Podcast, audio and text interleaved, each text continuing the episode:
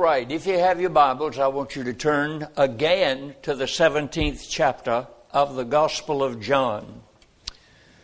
The 17th chapter of the Gospel of John. And please notice and listen to the reading of verses 1, 2, and 3. These words spake Jesus and lifted up his eyes to heaven and said, Father, the hour is come. Glorify thy Son, that thy Son also may glorify thee, as thou hast given him power over all flesh, that he should give eternal life to as many as thou hast given him. And this is eternal life, or life eternal that they might know thee, the only true God, and Jesus Christ, whom thou hast sent. Now, that third verse is our text for our study this morning. We're in a series of the study of John 17, which deals with the Lord's intercessory prayer. There are different kinds of prayer in the Word of God. It's an interesting study. Sometimes maybe you might take time to make that a part of your Bible study. Find as many prayers that are prayed and who prayed them and why they prayed them. But there are many different kinds of prayer in the Word of God. It is not limited to God bless me, our four, and no more. It goes a little bit further than that when we call on the name of the Lord in prayer. Different kinds of prayer. Number one, there are prayers of petition. By prayers of petition, those are prayers that are given over to asking God to do something. It's asking God to do something for us. And in Matthew 7 7 through 11, these words, listen to them as I read them. You jot them down if you would like. Prayers of petition, Matthew 7 7 through 11. Ask and it shall be given you. Seek and you shall find. Knock and it shall be opened unto you. For everyone that asketh receiveth, and he that seeketh findeth and to him that knocketh it shall be opened. Or what man is there of you if his son ask bread? Will he give him a stone? Or if he ask for a fish, will he give him a serpent? If you then, being evil, know how to give good gifts unto your children, how much more shall your heavenly Father give gifts good gifts unto them that ask him. Then there are prayers of confession. Those prayers have to do with man confessing his sin to the Lord and asking for cleansing. In Psalm 51, verses 1 through 3, it was David who gave us this prayer Have mercy upon me, O God according to thy loving kindness, according to the multitude of thy tender mercies. Blot out my transgressions. Wash me thoroughly from mine iniquity. Cleanse me from my sin. Notice, blot them out. Wash me of them. Cleanse me of them. For I acknowledge my transgressions, and my sin is ever before me and that prize verse in 1 John 1 9, if we confess our sins, He is faithful and just to forgive us our sins and to cleanse us from all unrighteousness. Number three, there are prayers of praise, prayers of adulation, lifting up the Lord and recognizing who He is. In Psalm 145, verses 1 through 3, I will extol thee. That little word extol is a Greek word, a Hebrew word, R U W M, but it's pronounced room, and it means to rise It means to raise up. I will exalt thee, my God, O King. I will bless thy name forever and ever. Every day will I bless thee, and I will praise thy name forever and ever. Great is the Lord and greatly to be praised, and his greatness is unsearchable. Number four, there are prayers of thanksgiving, acknowledging our gratitude to the Lord for his blessings to us. In Psalm 100, verse number four, enter into his gates with thanksgiving and into his courts with praise. Be thankful unto him and bless his name. And in Psalm 136, 1 through 3, Oh, give thanks unto the Lord, for he is good, for his mercy endureth forever. Oh, give thanks unto the God of gods, for his mercy endureth forever. Oh, give thanks unto the Lord of lords, for his mercy endureth forever. And then, number five, there are prayers of intercession. Those are the prayers we pray for someone else on behalf of another person. In Romans chapter 10, verse number 1, the Apostle Paul said, Brethren, my heart's desire and prayer to God for Israel is that they might be saved. And Brother James comes along in chapter 5, verse 14 and 16. He says, Is any sick among you? Let him call for the elders of the church and let them pray over him, anointing him with oil in the name of the Lord. You say, Brother Cozart, now we need to be reminded that we're Baptists. What does that mean?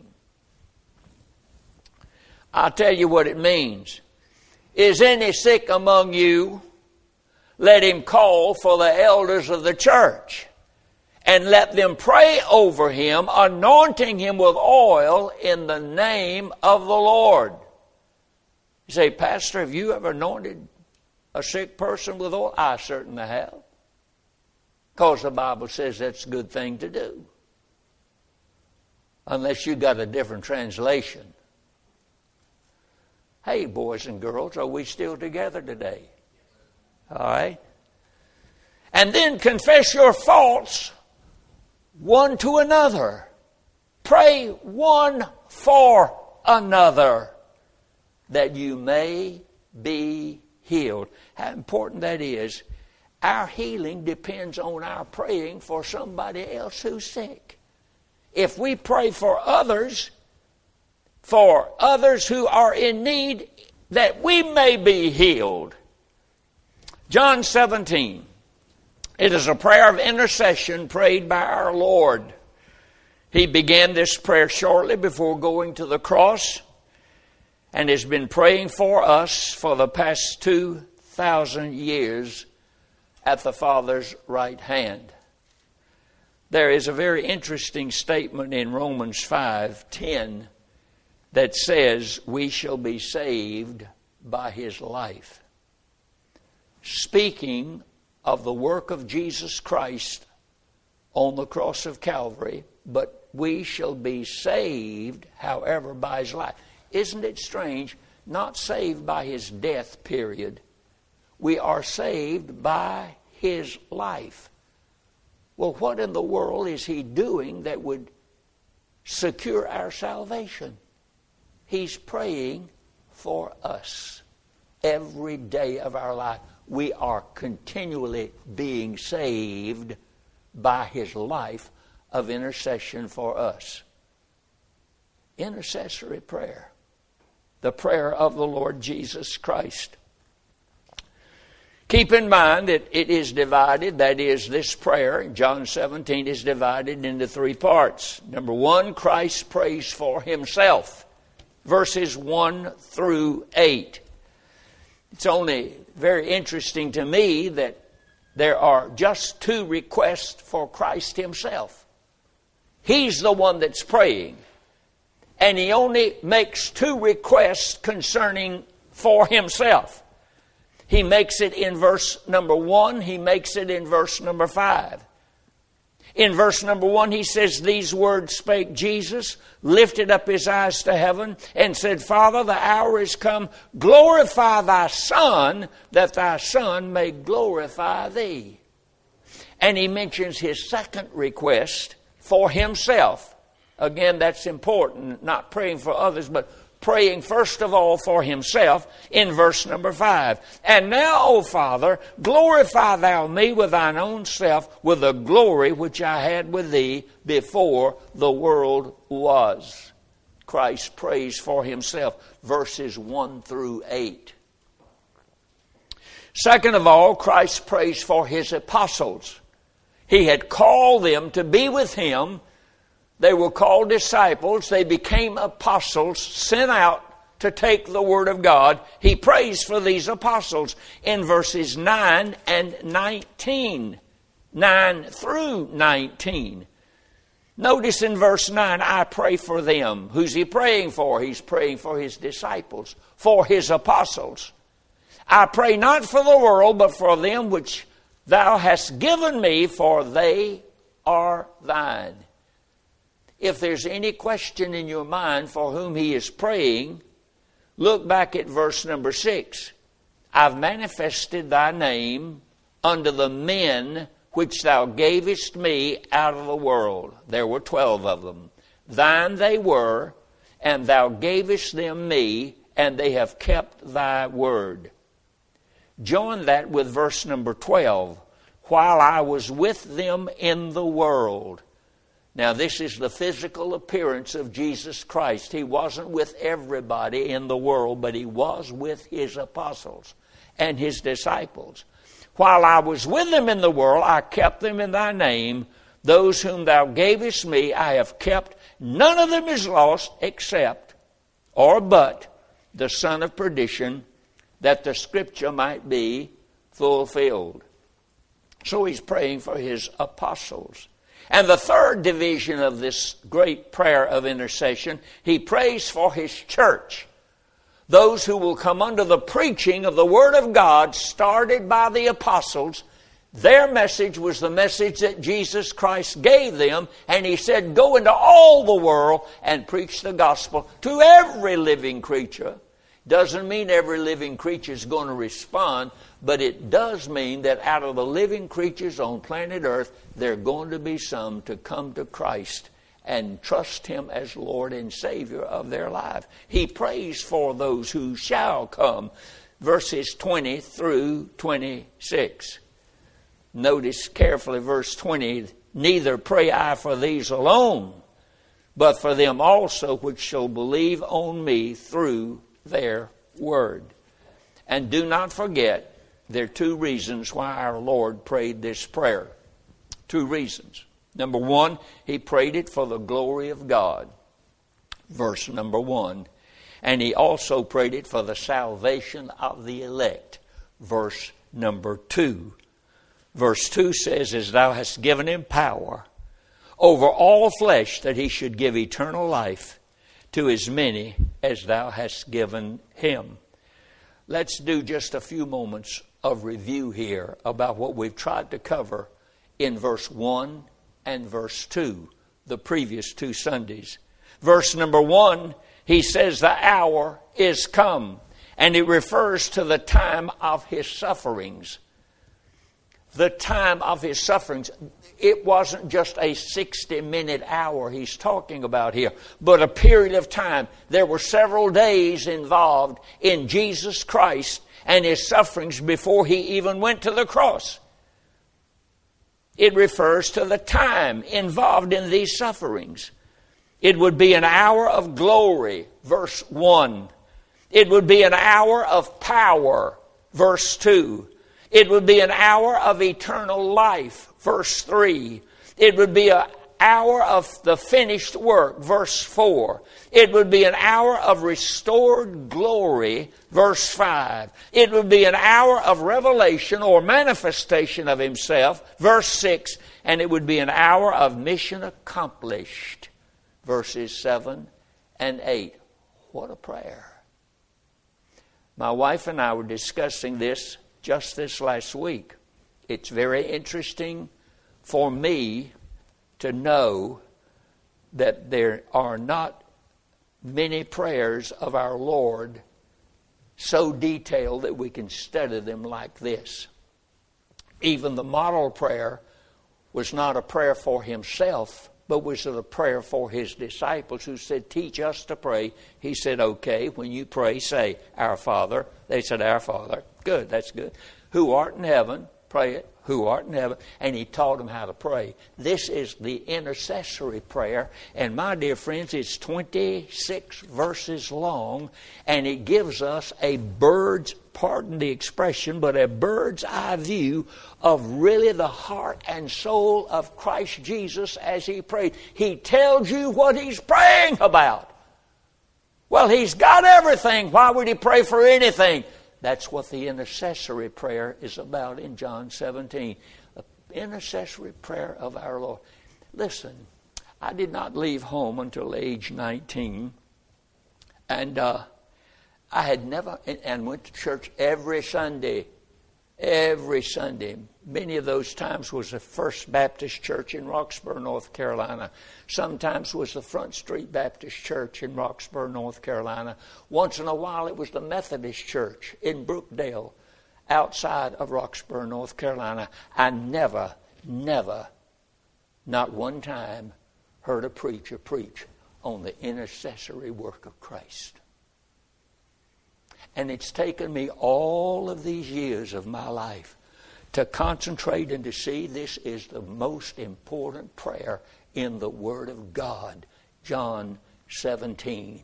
Spend some time in it, and you'll be surprised at what it will do for your view and your understanding of who this man Jesus Christ is and what he came to do.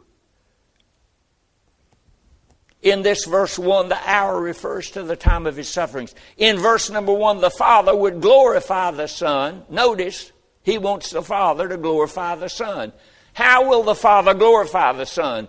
Number one, in his death. Did you know that while Christ was dying, he was being glorified by the Father? How do we know that? Well, there was a thief at his right hand who said, For Remember me when thou comest into thy kingdom. There was a centurion soldier at the foot of the cross who said, Truly, this was the Son of God. There's a glorious aspect to Calvary itself in his death, but also he was glorified by the Father in his resurrection.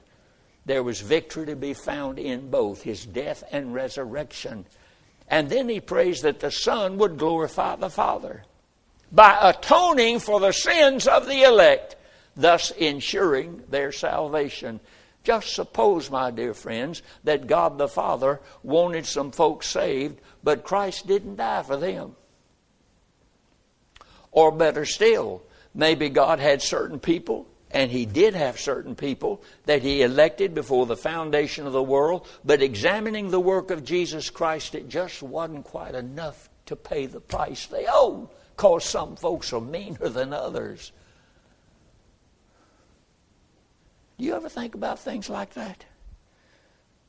If the Bible teaches anything, it says the Father chose them in the past to be saved, eternity past.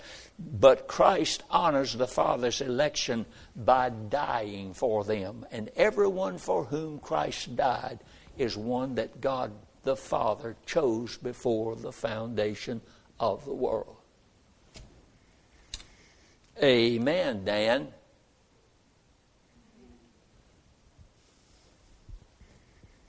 Verse number two Christ has the authority and power over the unsaved in providence, as thou hast given him power over all flesh.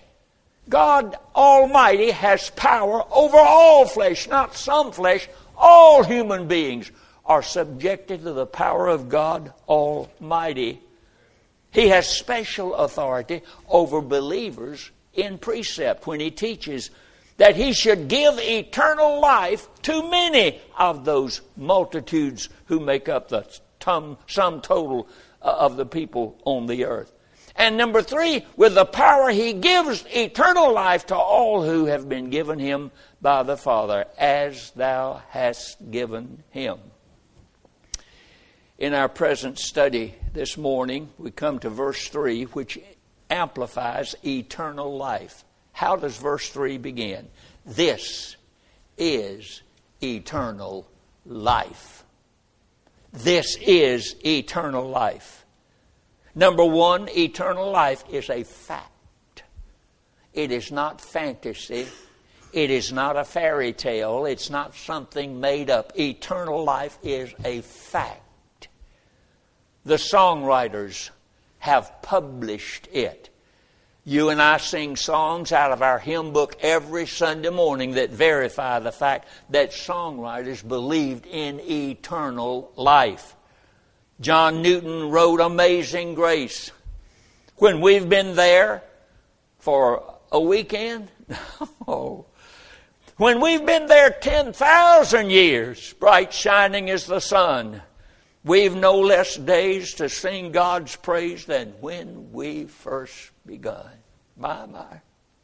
Edwin Excell wrote, Since I have been redeemed, I have a home prepared for me, since I have been redeemed, where I shall dwell eternally, since I have been redeemed. J.W. Vandeventer wrote sunlight. Soon I shall see him as he is. The light that came to me, behold the brightness of his face throughout eternity. The old rugged cross, George Bennard, to the old rugged cross I will ever be true. Its shame and reproach gladly bear. Then he'll call me some day to my home far away, where his glory forever I'll share. People that go to heaven are not going to take a little vacation up there. They're going to live in heaven forever and forever and forever. Al Brumley wrote, I'm bound for that city. Little children will play. I guess they will. And our hearts will be gay as we stroll through the city of gold. No more dying up there. What a change it's going to be from planet Earth. No more dying up there. No more sorrow to bear. And nobody, nobody, nobody will be feeble and old. I get so tired of limping. Don't you? Not only do the songwriters preach about it, eternal life, the scriptures proclaim it, the word of God proclaims it. John 3:15 that whosoever believeth on him should not perish but have eternal life. John chapter 6 verse number 54 whoso eateth my flesh and drinketh my blood hath eternal life and I will raise him up at the last day. John 6 68. Then Simon Peter answered him, Lord, to whom shall we go? Thou hast the words of eternal life. John chapter 10, verse 28. I give unto them eternal life, and they shall never perish. Romans 6:23 For the wages of sin is death but the gift of God is what eternal life. 1 Timothy 6 12 and 19. Paul says to Timothy, Fight the good fight of faith, lay hold on eternal life, laying up in store for themselves a good foundation against the time to come, that they may lay hold on eternal life. And 1 John 2 25 this is the promise that He had promised us, even eternal life. And Jesus Christ includes this in the opening prayer of intercession. This is eternal life. Number two, the need for eternal life. Do I need eternal life?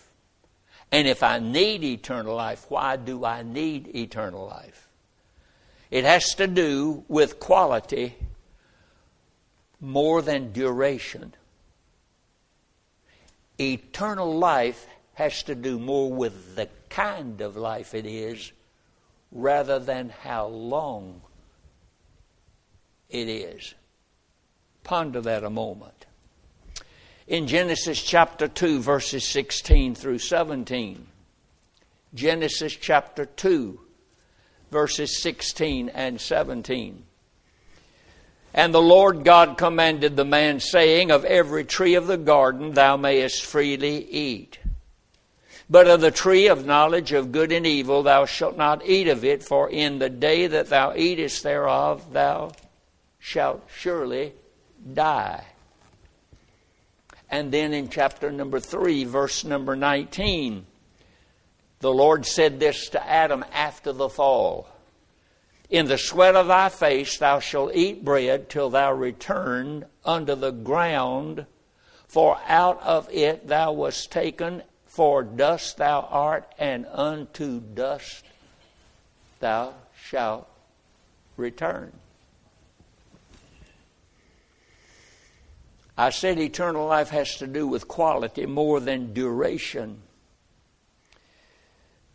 God drove Adam and Eve out of the garden to get them away from the tree of life. Inside the garden was the tree of life. And if man ate of the tree of life, he wouldn't die he would live forever. For a man to live forever in an unchanged body would be a nightmare. Just think about it. Suppose you had to live forever with what you are just now. Add to that about 50 years from now, and you're still living with it. Add a hundred years from now, and you're still living with it. Every pain, pain, every disjoint, everything that you have problems with, you'll have forever. There is such a sense of saying eternal life has to do with hell as ways it does, as well as it does with heaven. But you've got to what, determine what you mean by eternal life. We're talking about not so much the duration of it, how long it is, but what kind of life it is. It is the life of God. Eternal life is the life of God. There never has been a time when God was not, and there never will be a time, never will be a time when God is not. God doesn't die and go away and disappear and decompose, and there's nothing more about him. God is God, and he is eternal life. That's quality. That's quality. There would have been no need for eternal life had not Adam sinned. For then there would have been no death. He would have lived forever in the garden, for he had access to the tree of life. When death entered, the need for eternal life entered. In Genesis 5 5, what happened to Adam? He died. He died. And his entire human race that he was a progenitor of would die as well. The Bible makes this very clear in Romans chapter 5, verse number 12. Wherefore, as by one man sin entered into the world, and death by sin, so death hath passed upon all men, for that all have sinned. The Bible is very clear in Hebrews chapter 9, verse 27. God hath appointed a day in which we're going to die. There's an appointment we have to die. I don't know when it's going to be. I don't know where it's going to be. I know this that if our Lord doesn't come back, it's going to be involving every one of us and millions just like us all over the world. In 1 Corinthians 15 22, no one is exempt from this. As in Adam, all die. Our Lord presented this truth to Martha in John 11 23 through 26. She really needed some encouragement. And the Lord gave her this encouragement. John 11, verses 23 through 26. Jesus said to Martha, Thy brother shall rise again. And Martha said, I know he'll rise again in the resurrection at the last day. Jesus said unto her, I am the resurrection and the life. He that believeth in me, though he were dead, yet shall he live. And whosoever liveth and believeth in me shall never die. They're going to be people, God's people, living on this planet Earth when the Lord comes again and they've never tasted a physical death and they'll never die. But until that happens, we're all going to fulfill this appointment with death. That's the need for eternal life. I need eternal life. So, well, I need a vacation. No, you need something worse than a vacation. You need eternal life. Eternal life. The need for it. Number three, where can eternal life be found? If you got to have it, where are you going to look for it? Where can eternal life be found? Number one, not in Florida. fellow by the name of Ponce de Leon, pardon the French, reported he had discovered the fountain of youth, from which if one drank, he would live forever. And old Ponce baby's dead. He drank it, and he drank it, and it didn't do any good. He had an appointment with death. Florida's not the answer not in the deep freeze. Some believe that if one is frozen upon death, they can somehow or another be revived at a latter period of time. Wouldn't count on that too much. Not in the lunch box. it, oh boy, we'll be here for a long time. Eternal life is not not in the lunchbox. Nutrition is a good thing, but it will not prevent you from dying. It will only postpone it.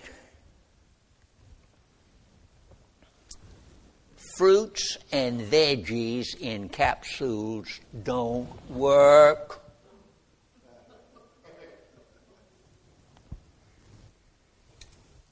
They postpone, but they cannot prevent. not in the lunchbox. The only bread you can eat and have eternal life is Jesus Christ. According to John's Gospel, chapter 6, verses 50 and 51. John 6, 50 and 51. This is the bread which cometh down from heaven.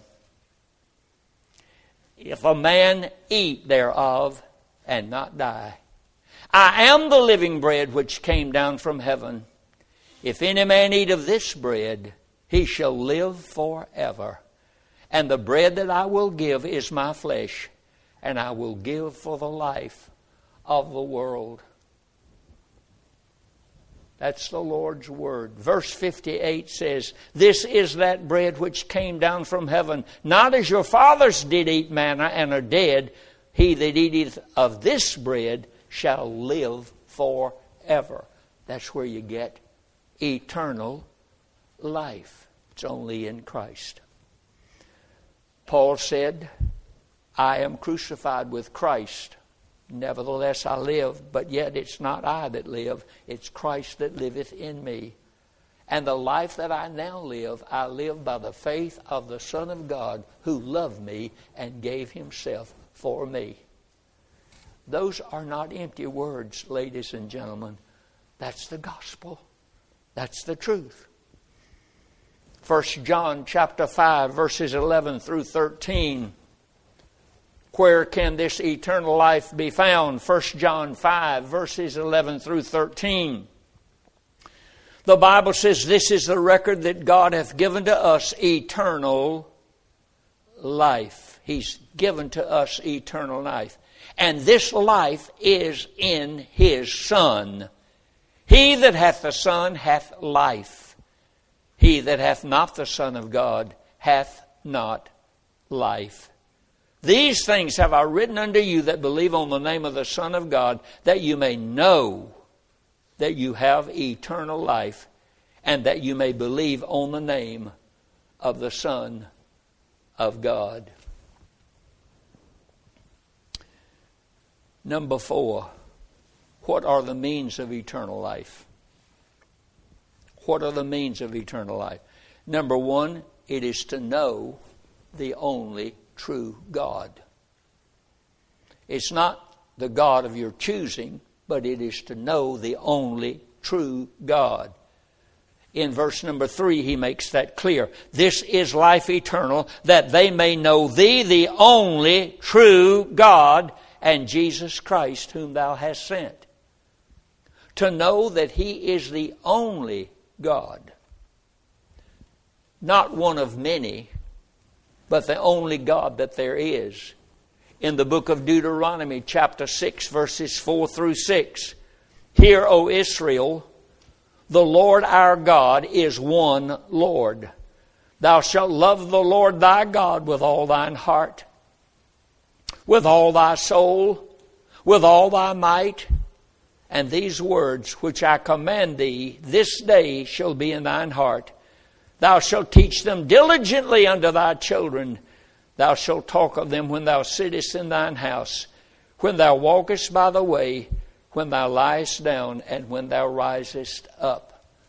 The only God that there is, the only God that there is, is the God of the Bible.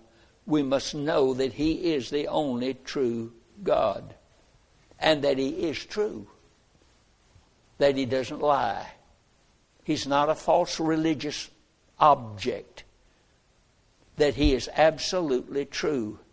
Hebrews 11:6 Without faith it is impossible to please him for he that believeth must believe that he is God and that he is a rewarder of them that diligently seek him.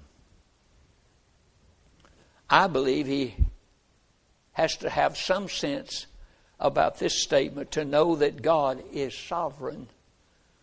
He is not a God that's trying to accomplish anything. He is not a God that needs help in his divine activities. He is a sovereign God. In the 115th Psalm, and I refer to this so many, many times, and I do so like to do that because it speaks and enhances the beauty of the sovereignty of God. Our God is in the heavens, He hath done whatsoever He pleased. If that's the only verse in the Bible, that's sovereignty. To do what you want. Have you ever tried to do what you wanted to do and you couldn't cut it? You just couldn't pull it off. God's not like that. Our God is in the heavens. He hath done whatsoever He hath pleased. Their works, people who are idolaters, their works, their idols are silver and gold, the work of men's hands. They have mouths, but they can't speak. They have eyes, but they cannot see. They have ears, they cannot hear. Noses have they, they smell not.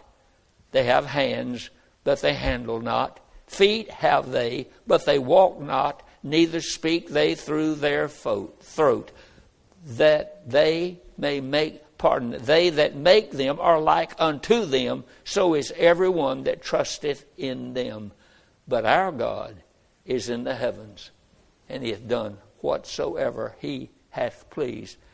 When a man sees, rightly sees, that God Almighty is sovereign, if he ever sees that, he'll begin to fear this God and the power of this God and the judgment of this God. And when a man really begins to see that, he sees himself a poor, helpless sinner in need of mercy, in need of mercy. And he flees to the Lord for eternal life. For eternal life. What are the means of eternal life? To know the only true God, yes, but also to know the Lord Jesus Christ. That is essential. Not only to believe in God, but also the Lord Jesus Christ.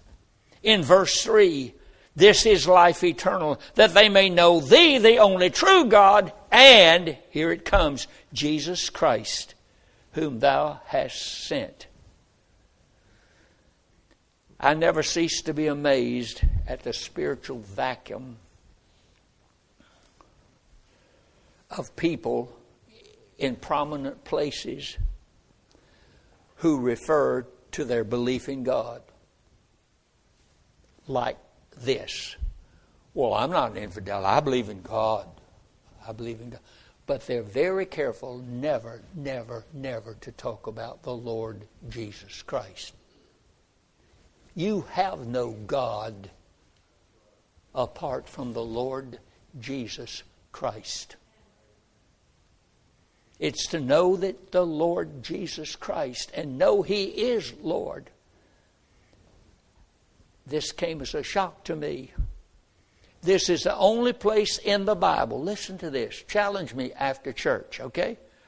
This is the only place in the Bible where the Lord called Himself Jesus Christ. Put that one down.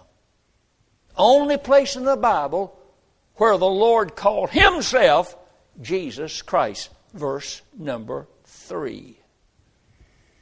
He is Jesus, the Son of Man. He is Christ, the Son of God. But also, He is the only true God. I want you to turn to 1 John 5:20 and this will be our final statement concerning this message this morning. 1 John chapter 5 verse number 20. The Bible says this, and we know. Isn't it good to know something? Have you ever seen so many dummies as there are in Washington, D.C.? The dummies, they know nothing. We know.